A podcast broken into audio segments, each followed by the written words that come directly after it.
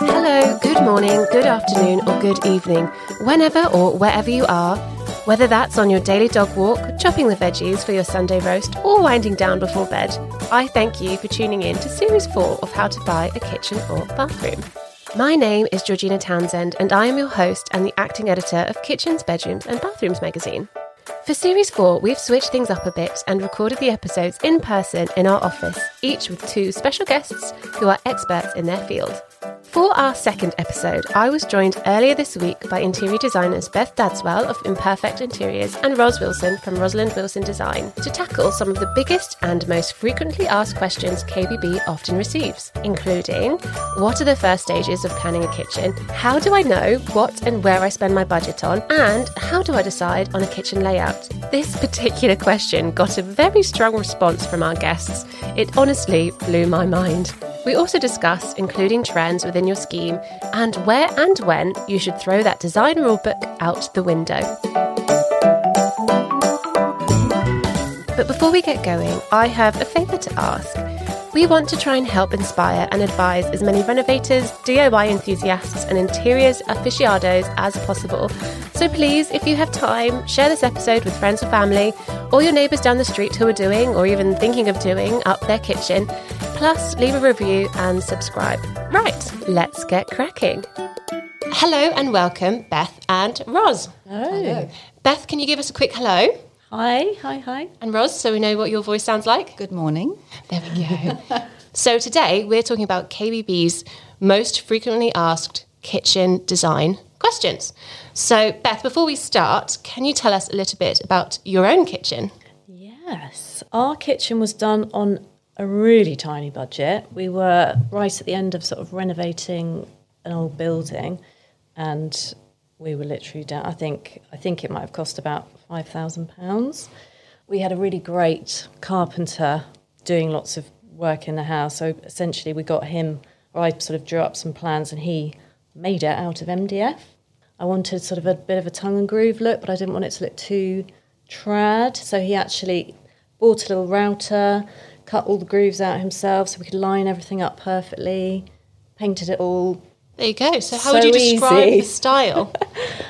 The building's an old dairy, so it's an old Victorian dairy. So I didn't want it. To, it had, and it's got lots of Crittall. So I didn't want it to feel too twee, but also didn't want it to feel too modern because I'm not a huge fan of sort of super modern kitchens. So we're trying to find a balance in between the two. A that came in on budget, and B that we could kind of do ourselves. So yeah, I don't know how you describe it to be really honest. Beth style? Yes, Ros, the same question Interiors. to you. Hmm, I was thinking about that now. Actually, mine is a quick kitchen in the making because I've just moved into an apartment, a really beautiful apartment. It's not very big, but it's just got what one would say an abundance of period features.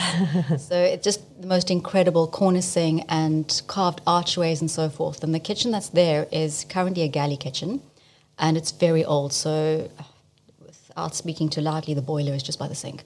So that's, we can tell it's probably about 15, 12 years old, something like that. So in my head, I've imagined the perfect kitchen, and so I want to add an island because I'm not such a fan of a galley kitchen that might come up later, but um, it would definitely be a situation of perhaps the hob in the island. I'd like to keep it quite floating, so make it quite modern, just the island bit, and then the kitchen can probably go something quite classic, I would say. Materials, I'm not sure, but it's it's it's in my head right now, and I'll, it will materialize probably in the next year. so. Is it super hard designing your own kitchen? When I started in the industry, I think that you are so overwhelmed with information and knowledge and, and excitement. And yes, you think it's you need about five different houses. Now, 24 years later, it's like a bull to red flag. You know exactly. I know exactly what I want because I get to um, realize kitchens with all our clients. So with that experience, you kind of know what you want. Also, as you get older, you know what you want. So I know exactly what I want. It's easy now.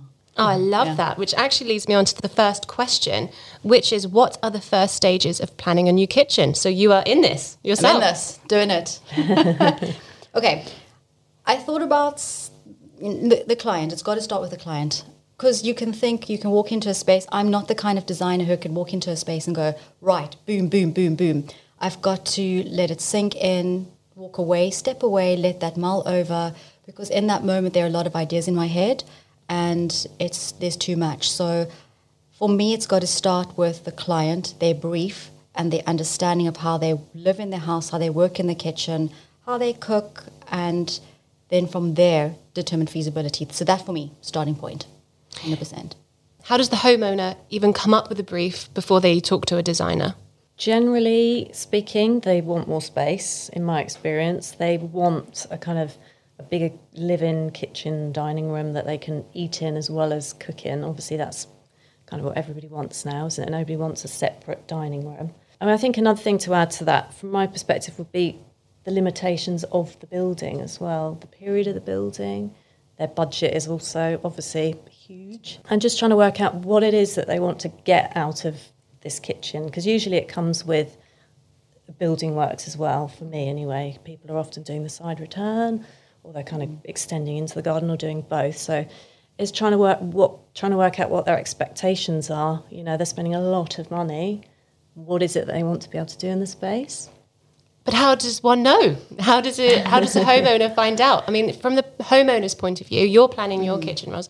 Where does the homeowner start when they are planning a new kitchen? They know that, let's say they've just moved, like yourself, or they've had a kitchen that's 15 years old and it needs an update. Mm-hmm. For them, where do they start when planning the space? Okay, so let's pretend they know nothing about kitchens. They they're going to probably be prompted to do some external research. So there's going to be some online searching. There's going to be some high street shopping. There's going to have to be an understanding of what materials are out there, what do kitchens look like. Because you might have your friend's house and you might be paging through some magazines, but you really need to go out there or go online just to see what grabs your attention. So yes, there's got to be some research done first because it's exciting when you buy a house and the mm. kitchen's going to be such an integral part of your home, Yeah. your family life, your entertaining. Like you said, Beth, there's you know no dining room separation anymore Yeah. unless it's a really old school kind of situation. But that exciting start now, the dynamic of the family, that could be some people don't like to do the research, but certainly some people will. And I think a lot of people, in my experience anyway, are very inspired or influenced by their friends. And doing your kitchen, doing the side return, doing the extension has been a really big thing, especially over lockdown. And I think eh, people go around to their friend's house, they see what they've done, and they kind of go home and go, "Oh, I really want to do that too."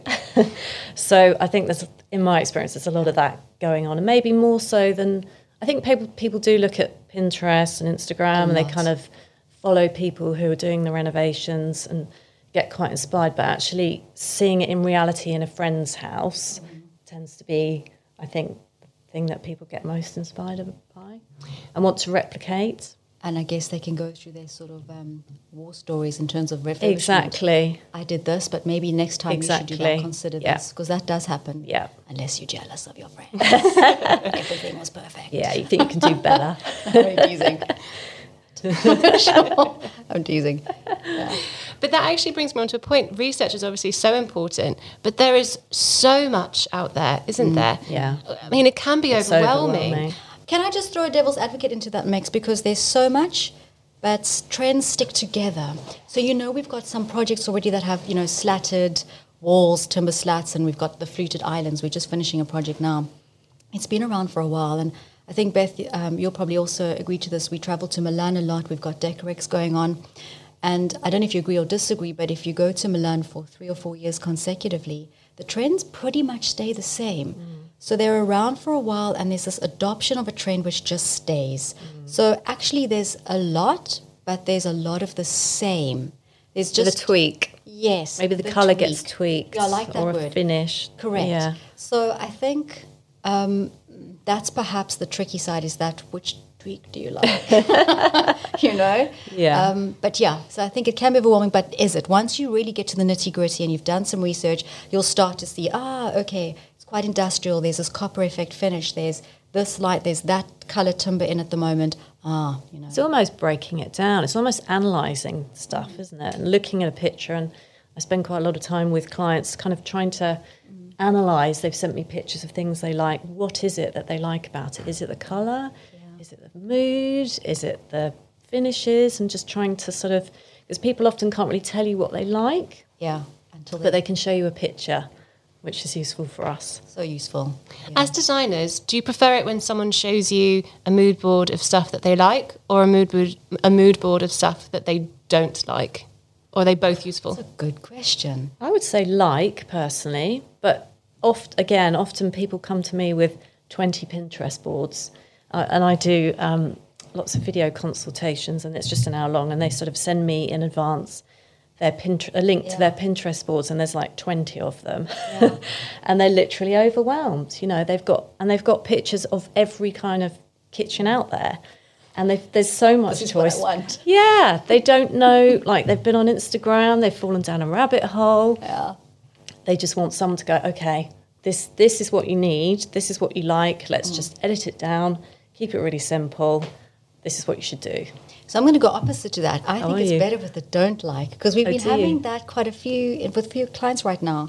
And if you know what you don't like for me, then I can try get it right because I can eradicate what you don't like, and everything else is an open book for me. I can go that direction because that I know you don't like. yeah And I, either way, I think we might find Beth that probably get to the same point yeah, like dislike.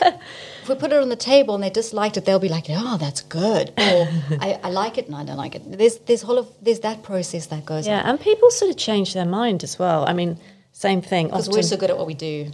obviously yes so that's why.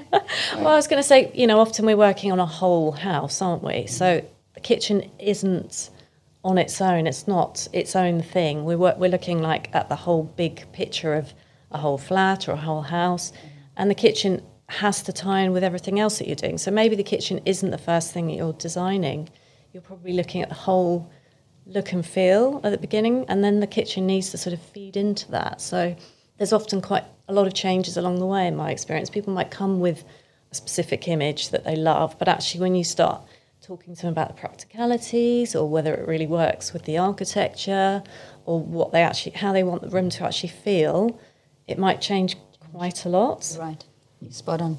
There's a term we like to use in the magazine, which is whenever we do a feature like this, you know, how do you plan a kitchen? How do you buy a kitchen? The first thing we usually say is assess your space. Now, Well, that's true. but can you tell? measure it. You've got to literally measure it. I mean, that's the the first initial thing. You can't do anything without having a, a proper measured survey. And normally, an architect Helpful, would be involved in that. You want them to come and do it all really accurately, give you a proper floor plan, and then at that point, depends if you're using an interior designer or not. If you're doing it yourself, you can then take it to the kitchen company, take it to a few kitchen companies, get them to show you some different layouts, see what you like. That's that is the start, really. I mean, I do prefer because since lockdown, we get a lot of inquiries where people are purchasing and they just be about to exchange or Yes. they're in that process. Yes. But I really do prefer it once they've lived in the house for a bit. And when we go down that road of discussion, it's are you going to move in to see what the house is all about? Because Yeah. coming back to assessing your space, Yeah. you kind of do want them to find out what are the pros and cons Yeah. of how does this room feel in terms of light, in terms of the space, how we use it, how we might have lived in a particular house before.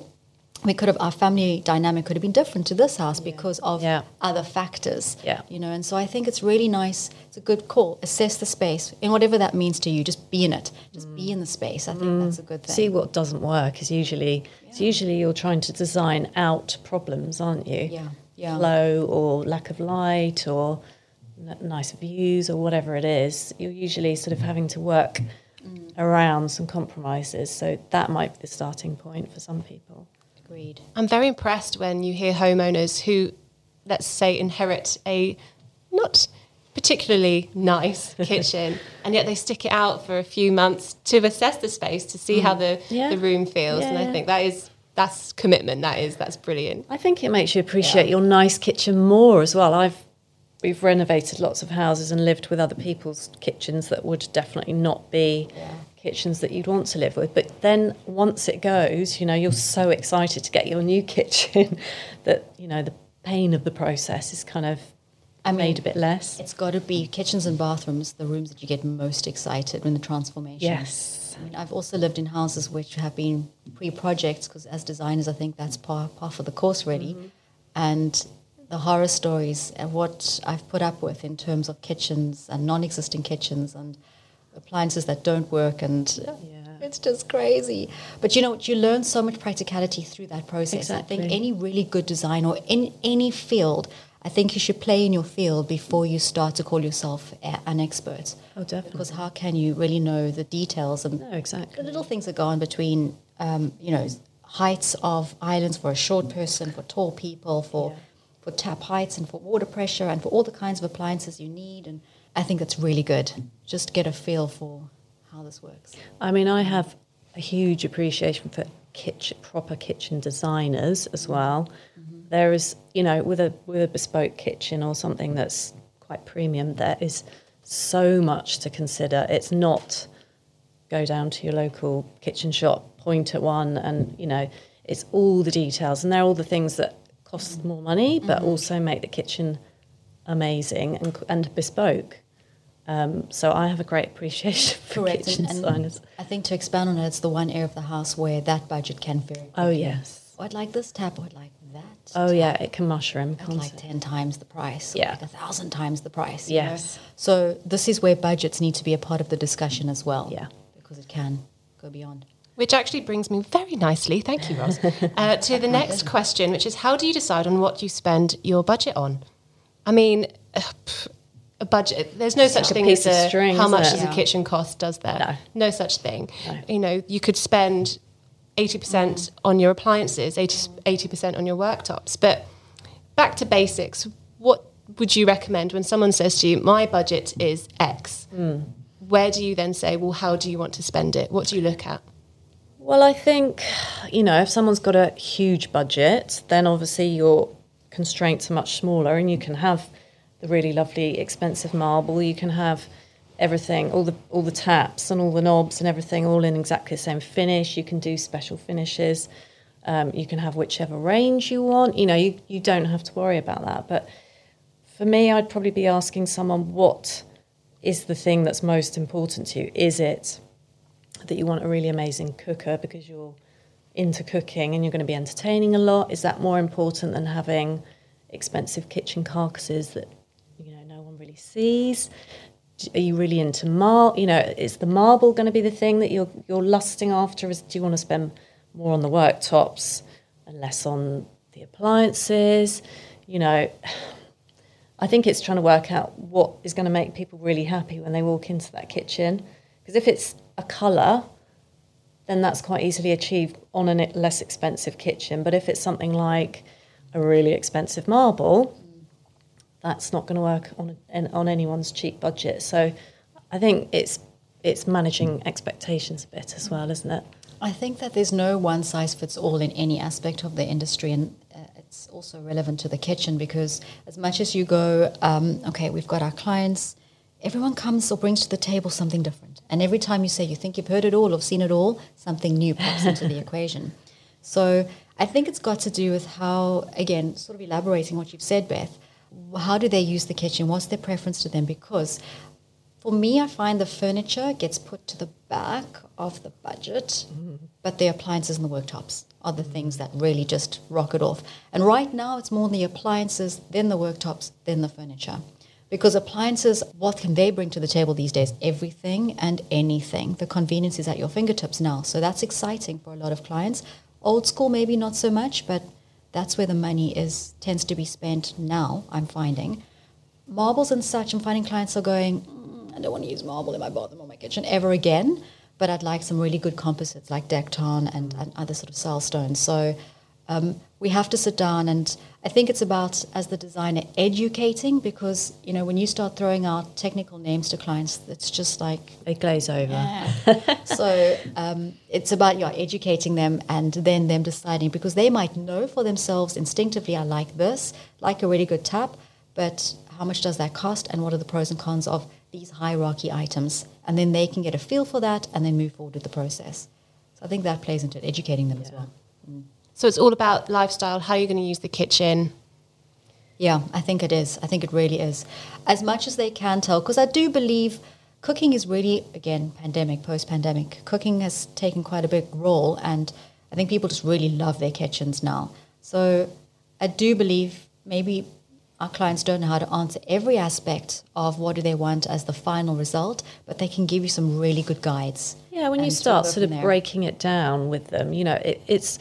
I never plan for less than sort of like a three-hour meeting at a kitchen showroom because you think, oh, it's you know, it's not. It's just this, and we've just got to choose that. But actually, with a good kitchen company, a good kitchen designer, there are hundreds of questions. They're going to ask you every single detail of every single finish of every curve. You know, there are so many things to think about. It's all in the detail, really, and that's where the cost can skyrocket as well, isn't it? Absolutely. As soon as you start doing sort of bespoke things, curves, specialist finishes, you know, trying to match things exactly, that's where the costs can kind of creep up as well. It is also very good, as you're saying, Beth, to go with your clients to the showrooms, and I find they get really excited about Yes. finishes. Oh, yeah. Oh my God, finishes, touching everything. Yes. Only one aspect of it. There's a lot of technical going behind. So again, coming back to just speaking to them, educating them, because they will spend hours just touching. Oh, look how that stone goes with that timber goes with this. Um, and then we to have to elaborate on, you know, we need to touch on the appliances and we need to discuss what, Yeah. what sort of extraction you're going to have and, and so forth. And a But good yeah. a good kitchen company slash designer, plus along with our help, you know, the benefit of that is that you won't have these mess ups at the end, which people often do a kitchen and go, why did I do that? Why didn't I think? Why didn't I put wall lights in, or why you know whatever it is? Mm. Hopefully, you don't have those issues at the end if you've been through the process because you've got two people kind of coming at you with technical questions, aesthetic considerations. You know, you've got everybody on board, sort of trying to create the mm. dream, haven't you? I think people can get bogged down in details. I remember when I was picking grout colours and nearly had a breakdown, you know, because Yeah. it's the, which Shows. one do I pick? You know, which one's going to go with my tiles, the floor, you know, the, the veining on my worktop. But equally, I think there's such a, I think the movement at the moment is personal spaces, and you're not going to get a personal space if you're not involved in the That's design. what I, yeah, that's what I 100%. think. Yeah. 100%, yeah. I think that's very important. The next question is how do you decide on a kitchen layout? I mean, that's a big question as well, isn't it? I mean, we were talking about assessing your space, which I think is a massive factor in kitchen layouts because someone might come to you and say, I want an island. I know my kitchen is tiny, but I want an island. I'm gonna have one anyway." I will have an island. It's got pull down one from the wall. Yeah. yeah. like a bed. So, how do you come up with a layout? layouts. Well, I mean, essentially, you've got to work with the space that you're either going to create because you're building out, or the space you've already got. So, I have to say, it's not a very good idea to force an island into a space that doesn't have space for an island. It's not going to work. So you've got, you know, you've got to be able to make some compromises. There's usually, in my experience, it's usually a way of getting an island or whatever it is you want in that room. But it might be that then you don't have space for built-in dining area, or you don't have space for a big dining table. You know, it's it's about being realistic. I think some of it. There's usually ways of getting where people want to get, but it might not necessarily be the huge big kitchen photo that they've shown you if they've got a little tiny galley kitchen. but why? You're a designer. Yeah. Make this happen. So let's talk about let's go back to basics and let's hmm. talk about each layout. So the first one, a single galley. What are these good for? Okay, so firstly, I don't know if you must look at me. I hate I hate that traditional sta- stance. Um, I have a galley kitchen at home at the moment, and of course, I want to add an island. Um, but in terms of layouts, I prefer it if you just start from nothing, as in put no parameters on it. Let's just, and also what I do is I give it out to the team. We all have turns to come up with ideas, right? Um, because I think that this is a really interesting space to being able to be a bit more creative. If you can, if you've got the client that allows you to. And I never put parameters of triangles, galleys, islands. Just go for it. Just see what you come up with because again, very important part of the house. Let's be creative. Let's obviously there's a brief, but let's start from exciting. And if we have to curtail that down, we will. We will. But I just want to see what comes to the table first, putting our heads onto this layout and see what happens. Galley, um, if you have to, I mean, a lot of people, a lot of our clients do come to the table and go, right, do I need to consider the triangle? So I say, well, why don't we just throw things out the box and let's just do something different and let's see how it works. Because, you know, in my galley kitchen, sure, I might have my sink, I might have my hob, I might have my fridge. But then what if I had an island and I had something hap- happening there? Do I make it the kitchen quadrangle? Like, what do I do then? Is that a new trend I've just started? You know? So I don't, I try not to keep to that because I, I honestly, hand on heart, feel it's a bit outdated now. I think we've moved far too far along in terms of design, creativity, um, the way we live, what comes to the table uh, in terms of new products to keep our foot in the past and another one in the, in the present and future. So for me, I, I, I struggle with it. I struggle with it and I quite defer from it. So you're telling me that you don't like saying things like U shape, L shape, double galley, I, I, single I literally, galley. I don't think I've ever heard. It's not for you. No, not for me. I think I just go. This is your kitchen. This is a living space. This is a family space. This is where you're going to cook, entertain. Let's go for it. Oh, I love it. She is throwing the kitchen design rule book out the window. I'm, I'm pretty sure Beth's going to jump on board this bandwagon. Let's go for it. Or, I don't know. What let's, do you think? see. Well, Devil's advocate. Let's do it. Yeah, I was just I was just thinking back to a kitchen that we worked on a few years ago that kind of threw the rule book out of the window, um, but it came from the clients actually because they were sort of on board before I was. Um, they wanted so it was it was a Edwardian terraced house, so it wasn't particularly wide, and they didn't want to build into the side return but they really loved the idea of having a huge, only really a huge island in the middle of the kitchen with some tool units at one end for the fridge freezer and the kind of the taller elements. So nothing around the outside of the room, just this one really big, beautiful kind of sculptural, bespoke island in the middle with really dramatic worktop. So, you know, Love it, You can do whatever you want. It's how it's how you it's how you use the space, isn't it? Mm. They had some bar stools at the end. They just wanted a really beautiful kind of architectural piece in their kitchen. So, I th- yeah, I think don't be bogged down by too many. You know, you should do this, you should do that. You, you, it needs to be designed around how the kitchen's going to be used and the flow of the space. And I mean, I think that's how we are progressive, and I think this this runs in the, again in the areas of the home, like the kitchen and bathrooms, where we can be so progressive, you know. And our, our clients, to some degree, lead us there. I mean, as designers, we'll take some ideas and run with it and, and progress them, but our clients help us do that. And I think that's it's exciting. Honestly, it's it's exciting that we can get that chance to. So no U shapes, yeah. No, no triangles, yeah. It's not that I hate maths. I mean, the, the, the, the logistics of how, you know, the triangle comes from sort of mm. the fridge, the hob, the sink, doesn't it? Making an ergonomically designed space work. But it may be that someone's not cooking very much. Maybe they're using the coffee machine all the time, and that actually the, the, there's a coffee pantry larder thing going on that's more useful than a than a hob. So again, it's just it's down to how people want to use the space, Agree, isn't it? I think when you're laying all the uh, the appliances out, you just want to think about how someone's going to move around the kitchen.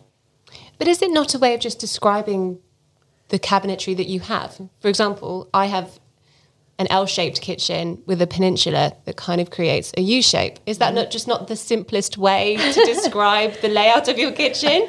I mean, you're really making me think about the past five years of me working at this magazine. We're just trying to be clever, aren't we? No, I, no, I think no, I think it's good to be controversial, and I think it's good. It's, it's again, I'm going to bring the word in progressive. It's just going to push things forward. Um, sure, everyone will know how what you mean, but at the same time, um, we could find some other terminology. Uh, To be fair, it's not about sitting around and, and changing the terminology, but just a mindset change. Roz, I need you to tell me how Yes. you would describe my L-shaped kitchen with a peninsula, please. With a peninsula. See, there is also another word we can throw out. Oh no, You're with a so out of date. I don't mind the word island though. It's okay. Um, you know what, Georgina? Let's let's invite me over to your house. Let's have some cooking displays happen. Then we can have a, a, a terminology revamp for the magazine, and we can throw things into the. I think I'm too nervous to invite you to my house. Does it work for you? Does it work for you, the layout? Absolutely. Well, I think then- I'm, then I there's no discussion, I've is got there? the triangle. I've got the U shape. I don't think we're saying don't do the triangle No, or not at the all. Or the way to describe it. I think Yeah. that's it's absolutely fine if that happens.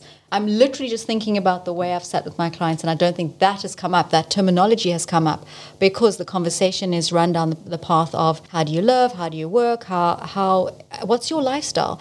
Because our as an interior designer, it's very much about the relationship. It's very much about that connection you make, and that is kind of sits holistically above everything else. And so, by the time you speak about you know doing the whole house projects, that terminology is kind of out. It's more about this is a journey to create your home, your kitchen, the space you're going to entertain in, the space you're going to connect with, the space you're going to identify with, and there's so much more a, from a psychological point of view as a as this journey.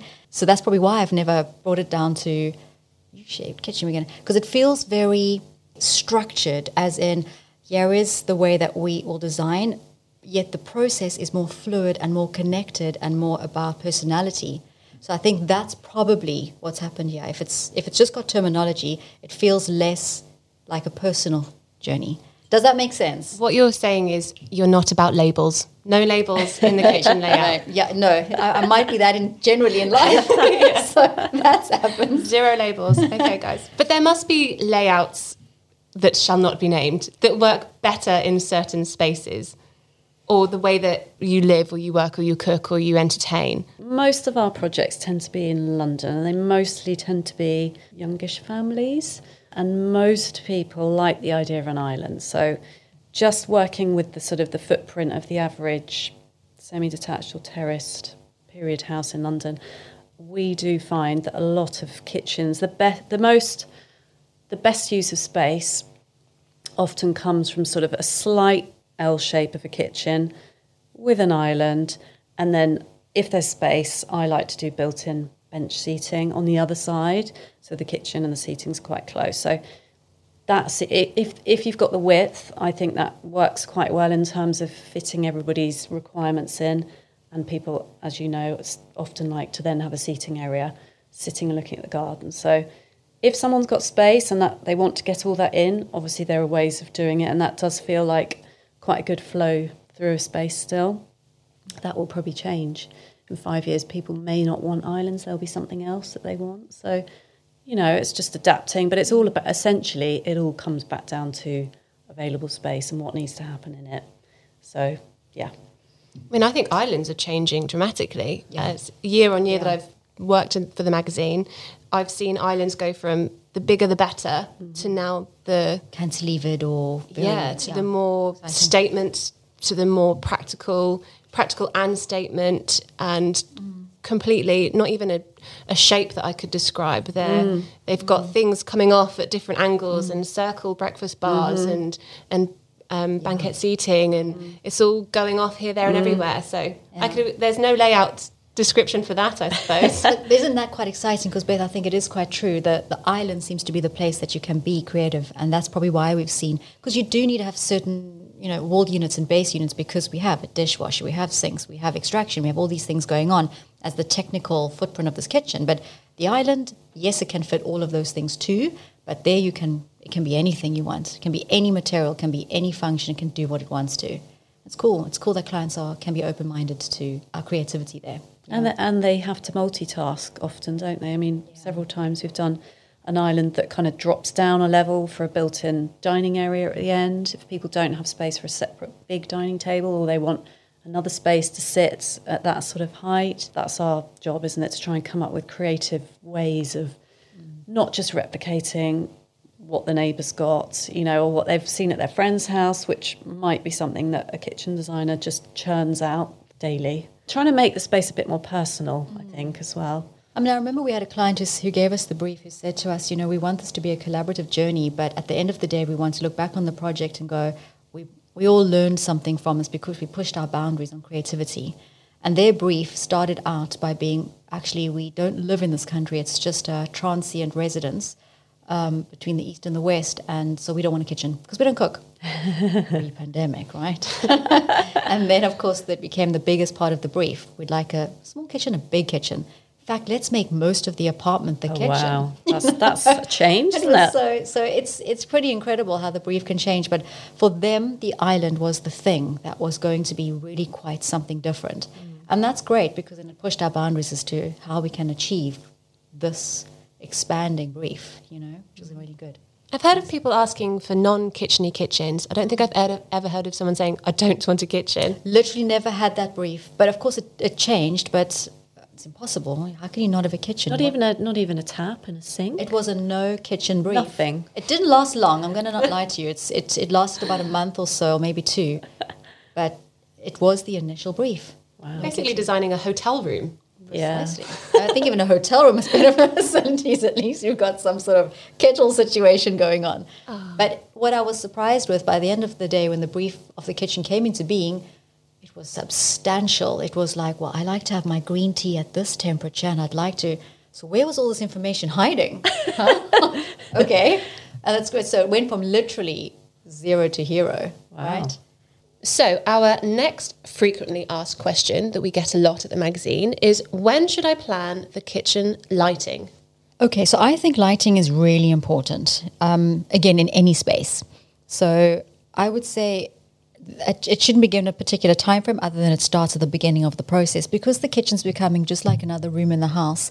Again, with um, the integration of dining, you're probably going to want to have different levels of light, different circuitry, different so how can I say uh, tasks for that lighting? So yes, I would bring it in the beginning. To be fair, because you're going to want to highlight the kitchen island where you're cooking, where you're prepping, where you're dining, and so I think it's really important to consider it from the beginning.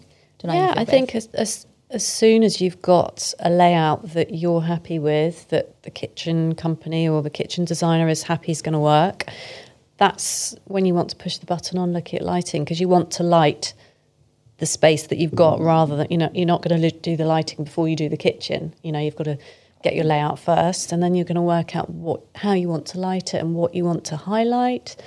Um, I really like using kind of feature wall lights in kitchens that don't look particularly sort of kitcheny because that just gives the space less of a clinical kind of feel and gives you that nice soft warm kind of atmospheric light. Still, usually you want some sort of recessed spotlights, but um, if you've got the budget, I would try and have the recessed trimless plaster in spotlights because they just sort of disappear into the ceilings. You don't have any detailing around them, so they give you quite, you know, concentrated highlights of things, and you can direct them into cupboards or onto worktops.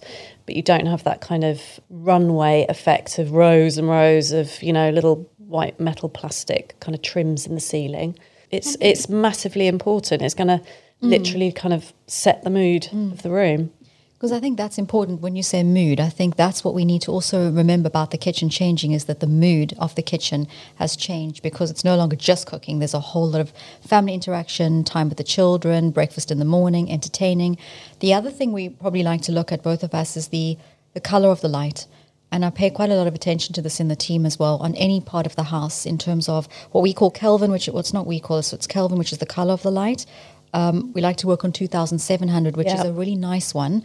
But you need to look at how that intensity of the light or the warmth of the light works within the kitchen space. Um, not very, very often do our clients want to go for darker walls in kitchens, but some when they do, it's wonderful. But at the same time, you then need to consider you go up to 3000 Kelvin so that it's still a very light space that you can work with on those different levels. So I think that's really, really important. And as you say, Beth, to highlight certain features as well, because again, it becomes a bit of a kitchen dining room. So you might want there to be certain pieces of artwork highlighted, not only for the cooking function, um, what I'm finding as well, the difference between the architectural lighting and the decorative lighting, so pendants and chandeliers and things like that, there's quite a difference between how you approach them in terms of what they give off. And I found that kitchens beforehand had a lot of architectural lighting, but now with the integration of dining spaces, there's a lot of decorative pendants and chandeliers coming into the mix as well. So I like that because it's more glamorous. It's more well, you can change the look uh, through what style you go with as well. So it's quite good. It's really important to give it good consideration.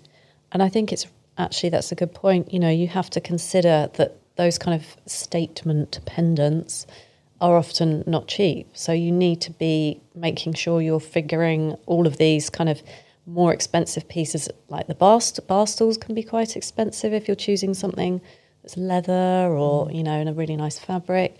All these little extra things add up. It's not just the cost of the kitchen. Mm. Quite often people sort of forget that and they spend all their money on the, the units and all the um, appliances, and then they kind of go, "Oh, we haven't got any money left, so we're going to have to buy some really cheap bar stools that we don't really like and we're just going to keep them for a few years and then mm. 10 years later they've still got them because mm. they can't be bothered to think about it. So mm. try and factor in all of the bits of furniture right at the beginning with the budget so you don't end up with no dining table or a dining table you don't like because you can't afford the one you really want. Correct. Can I just expand a bit on that in terms of lighting as well? Um, going back to your sort of trimless, because that's a really good thing to know. A lot of people still go, okay, the traditional spotlight is just the round, old fashioned, um, sort of the bezel. It's and it doesn't look so great, but the trimless is really good. But I think for anybody listening, and it would also be quite nice to understand that um, when you're planning your kitchen, that these things require drivers, and you need to allow for allocation of where these are stored. I mean, any builder would be able to help, but it's good to know that with everything comes the supplementary of what goes on behind the scenes. Absolutely. And the cost of a light fitting can be X amount, but then with the driver, you've doubled it. So I think you need to, you can even hierarchy what spotlights go in certain places. Um, and you can say, for example, smaller, more discreet plastered in could be above the island or above the sink when you're washing up, but perhaps there's a different specification somewhere else. But I would always say watch your budget with your lighting because you get what you pay for. Um, and really, I think like the taps and the brassware, you want these things to be really good quality. Um, but with the quality comes the price and installation and all so forth. So think carefully about the choices you make in terms of specification and technical and what you need behind the scenes. Yeah, and and the other thing is, you know, we were talking about doing the lighting plan really early on. You know, if you do want trimless plaster in recessed spotlights, you know, they have to be. Fact, the builder has to know that before he's plastering the ceiling. So that's got to be planned way in advance of actually going and fitting the kitchen. You know, there's there's processes. Another thing that crops up quite often for me is people often have sort of a wall of glass at the back now opening onto the garden. And once it's all installed, they can they feel it's quite cold. It feels quite chilly at night, especially when it's dark outside. If you don't have lighting in the garden, you know you're literally looking at a kind of a, a big black wall of glass in the in the winter. So another thing to think ahead in terms of the ceiling and plastering, whether you might want a curtain, whether it's a semi-sheer curtain just for sort of adding some softness, or whether you want proper curtains that are going to kind of feel cozy in the winter, or you know you want you like fabric and you want to soften the space. You know you might want to recess in a track into the ceiling. And that's got to be done before it's plastered as well. So mm. there's a few little things. Wall lights, you know, you want to get the cables in the right positions. Don't think you can kind of do it all at the end once the kitchen's done. You need to be planning ahead. Do you know what I'm a fan of of lighting in a kitchen? Is a lamp. Oh, I love a lamp. I love a lamp. I a love lamp? a lamp. Yeah, a, tab- a, table lamp. lamp. Mm. Nobody else loves mm. a lamp. You're the first mm. person ever that loves a lamp in a kitchen. I love a lamp. But also, I like a rug in a kitchen, which Me too. editor Lindsay Blair thinks yeah. is disgusting. No. I think a rug is great. I'm not sure I'm on board with your lamp, guys. Oh, I love a lamp. It feels so cozy, doesn't so it? So cozy. And you can just have a lamp That's... on in the evening with your pottering around. You don't have to have overheads on. It's quite a, a traditional look. I would say it would, it would need to tie in with how the rest of the kitchen looks. Yeah. I would say ultra modern, then suddenly a lamp. Yeah, maybe not in an ultra modern kitchen, but um, for me, it's the crazier the lamp, the better. Yeah, I'm talking tassels. Big I'm talking right. Statement. I'm getting a sense of your kitchen. yeah, yeah in my kitchen, I have um, a lamp base that's shaped like a bear and a blue. oh, that's blue. Yeah. Um, lampshade with tassels on. I mean, it's ridiculous. It doesn't go at all. I mean, it's hidden in a corner. That's cute. That's but, quite sweet. Yeah. But that makes it your kitchen, doesn't it? Yeah. And that's the other thing that I think is really important is, you know, you want it to feel like it's your kitchen, not mm. a kitchen that you've just seen in a showroom, that's the generic kitchen that everyone else is having. Put some quirky things in there. Make it, you want to walk in and smile and go, oh, I just love it. It was so worth the hassle and the expense. Just love everything about it. And if that's a quirky bear shaped lamp, go for it. And a blue shade. Oh, yeah. You've done it. You've done it. yeah, my husband's not a fan. Um, I can't see it being a husband thing. and our next question, and I can't wait to hear the answer for this based on the layouts um, question, was what are the current trends? Are there any you think should be avoided? So, as a designer myself, I will obviously be aware of trends. I look online, I read magazines, I go out, I observe, and perhaps you could even say that as designers, we see things a little bit differently because we're looking at spaces from a different perspective. How combinations of colors, materials, finishes work together. So in our mind, we'll have our own kind of opinion.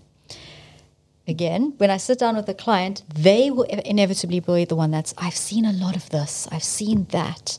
Um, I think the idea is to not be afraid. Let's let's try throw out the word trend and let's just say there is product availability out there and you might be drawn to a particular combination of them. You will know it because you know yourself. You'll see something gold and you'll be like, yeah, yeah, it makes me excited. I'll, and the next page, something gold. Yeah, it makes me excited. I shouldn't have used the word gold. I can't stand it. But um, there we go.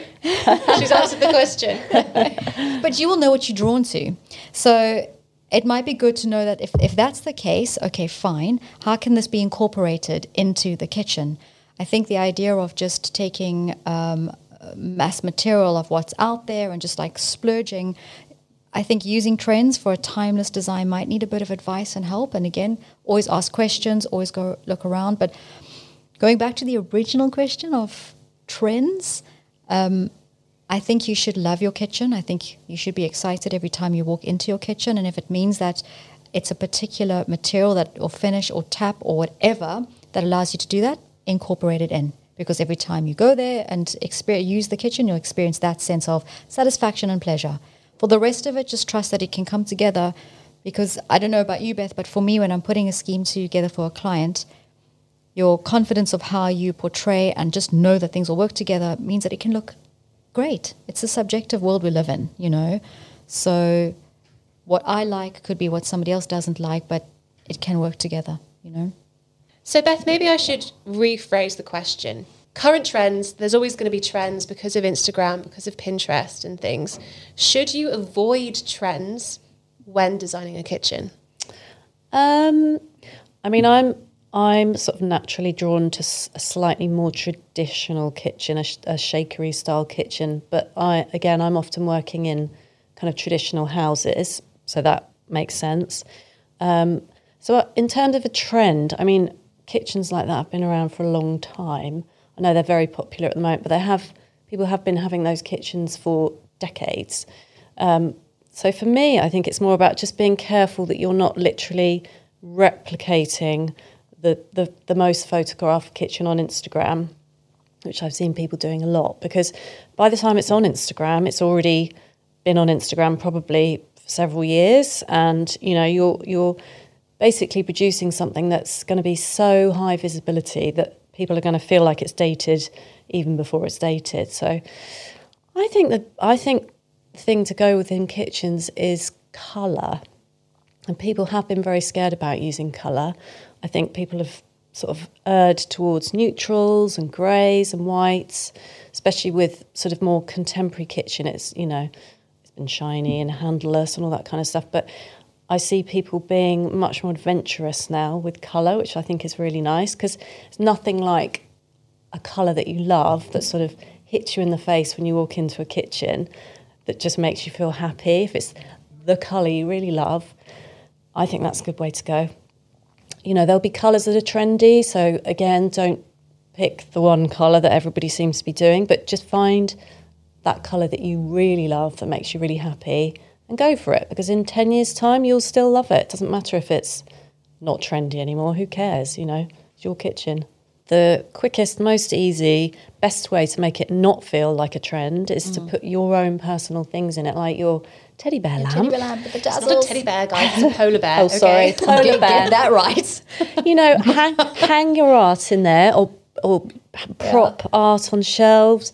Have ceramics in there that you've picked up on holiday. You know, put personal things in there because that's what makes it your kitchen, as opposed to the showroom kitchen, which is generic and mm. won't feel sort of unique to you.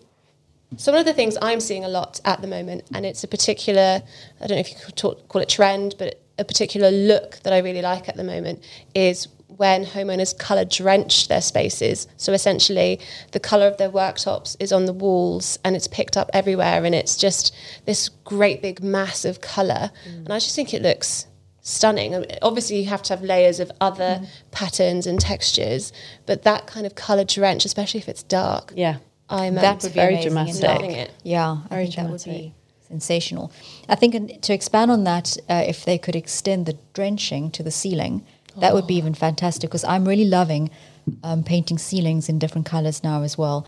Really brave, but Yeah. really a nice Yeah, very dramatic. Great. And I think you know the way where you put the color on the units on the cabinets. Do you you know often people have sort of come to me with worries about should they do the island dark and the and the perimeter units light or the other way round. People get really hung up on that. Um, you can you know color can be used differently. So you want to draw someone's attention to the perimeter of the room and make it feel like the units are sort of moving away from you. You know, you use colours with some blue in them because that's makes it feel like they're further away. If you want the attention to be on the island, if you want that to be the thing that everyone looks at, make that the darker, stronger colour and paint the perimeter units paler. Or another option, if you feel like you've got to have wall cabinets, you don't really want them, you don't want to feel like they're sort of making the space feel claustrophobic. Painting those the same colour as the wall makes them sort of disappear into the wall visually. And then you bring the focus down with the colour on the island and the low units. You know, there's different ways of utilising sort of contrasting colours to for different effects. So that's that's quite interesting as well. You used a term actually just then, which was dramatic, and I think that's another thing I'm seeing at the moment is people being a bit more dramatic in their spaces, especially Yes. with things like worktops and Yeah. splashbacks. Yeah. I'm loving at the moment all the really heavily veined Oh, yeah. worktops at the moment. Too. Yeah, me too. I love marble. Yeah. it's not Yeah. very practical, No, so you've got to really spell that out to a client if they're if they also love marble, you've got to really be very brutal with them about how the fact it's not going Mm. to look like it does when it's first installed in two years' time. Mm-hmm. If they're fine with that, go with it. Um, and I think also, you know, there are trends in marble as well, so you've got to be a little bit careful. Obviously, marble's been around for millions of years, but there are particular marbles that people are using a lot. So again, you've just got to you've got to think about your finishes in, in reference, I think, to the whole house, and not just I'm just doing the kitchen. You know, is that is that marble going to be used anywhere else in the house? Might you use it in the bathrooms? You know, because if you can sort of tie some materials through the whole house, if you're designing, that just feels really nicely kind of considered rather than doing different things in every single room and different materials. So, yeah, I'm a sucker for marble too.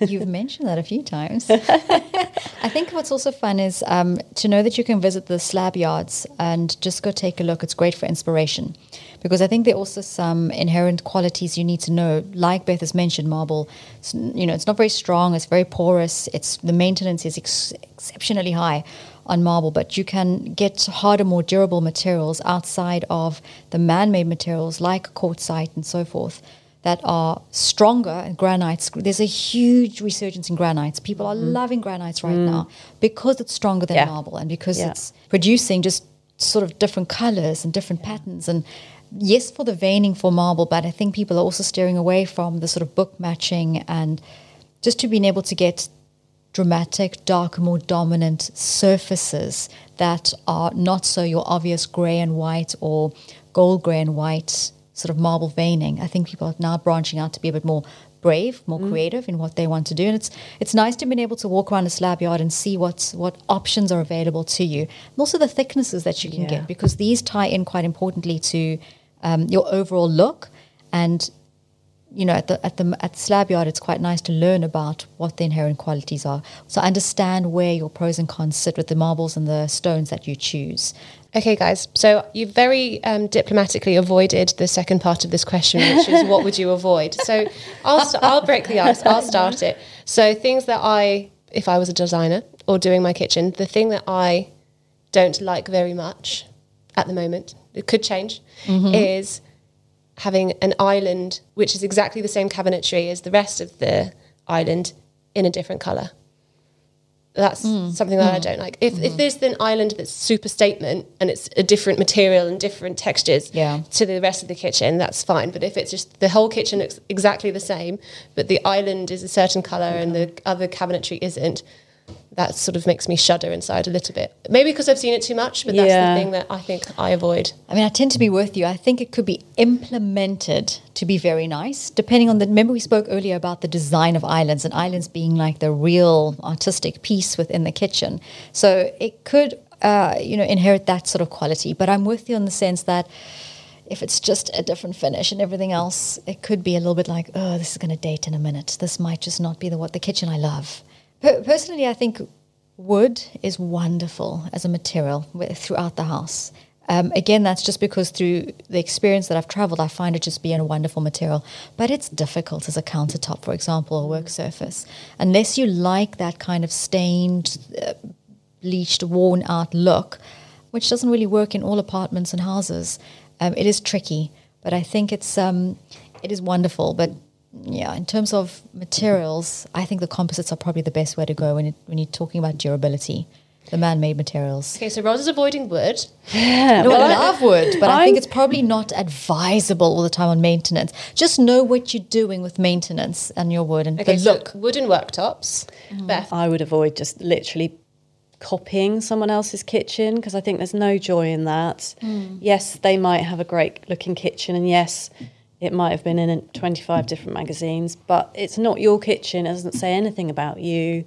Um, you haven't had the fun of choosing the colours or choosing the finishes or any sort of creative input. So for me, that just feels really quite sad.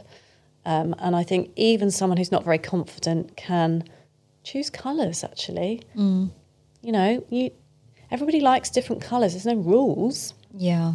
It's just about choosing something you love. And I think if someone else walks in your kitchen and thinks it's hideous, it doesn't matter. It's your kitchen. Well, I think that's a perfect note to end on. So, thank you very much, guys. I hope everyone's got some great tips and advice from that. I certainly do. And I'm going to be sending you a picture of my polar bear lamp after we finish this. Looking forward to seeing it. You're going to be joining me for some more episodes. So, I look forward to chatting to you then. Thank you. Thank you. That brilliant? I had such a great time recording that. And believe me, there was lots that got edited out as well. We could have chatted for hours. It certainly made me think differently about the things I thought I knew a lot about. So, a big thank you once again to Beth and Ros. Before I leave you, I wanted to please ask again if you liked what you heard, to please give us a review, subscribe, tag us on social media, and share with friends and family. Until next time.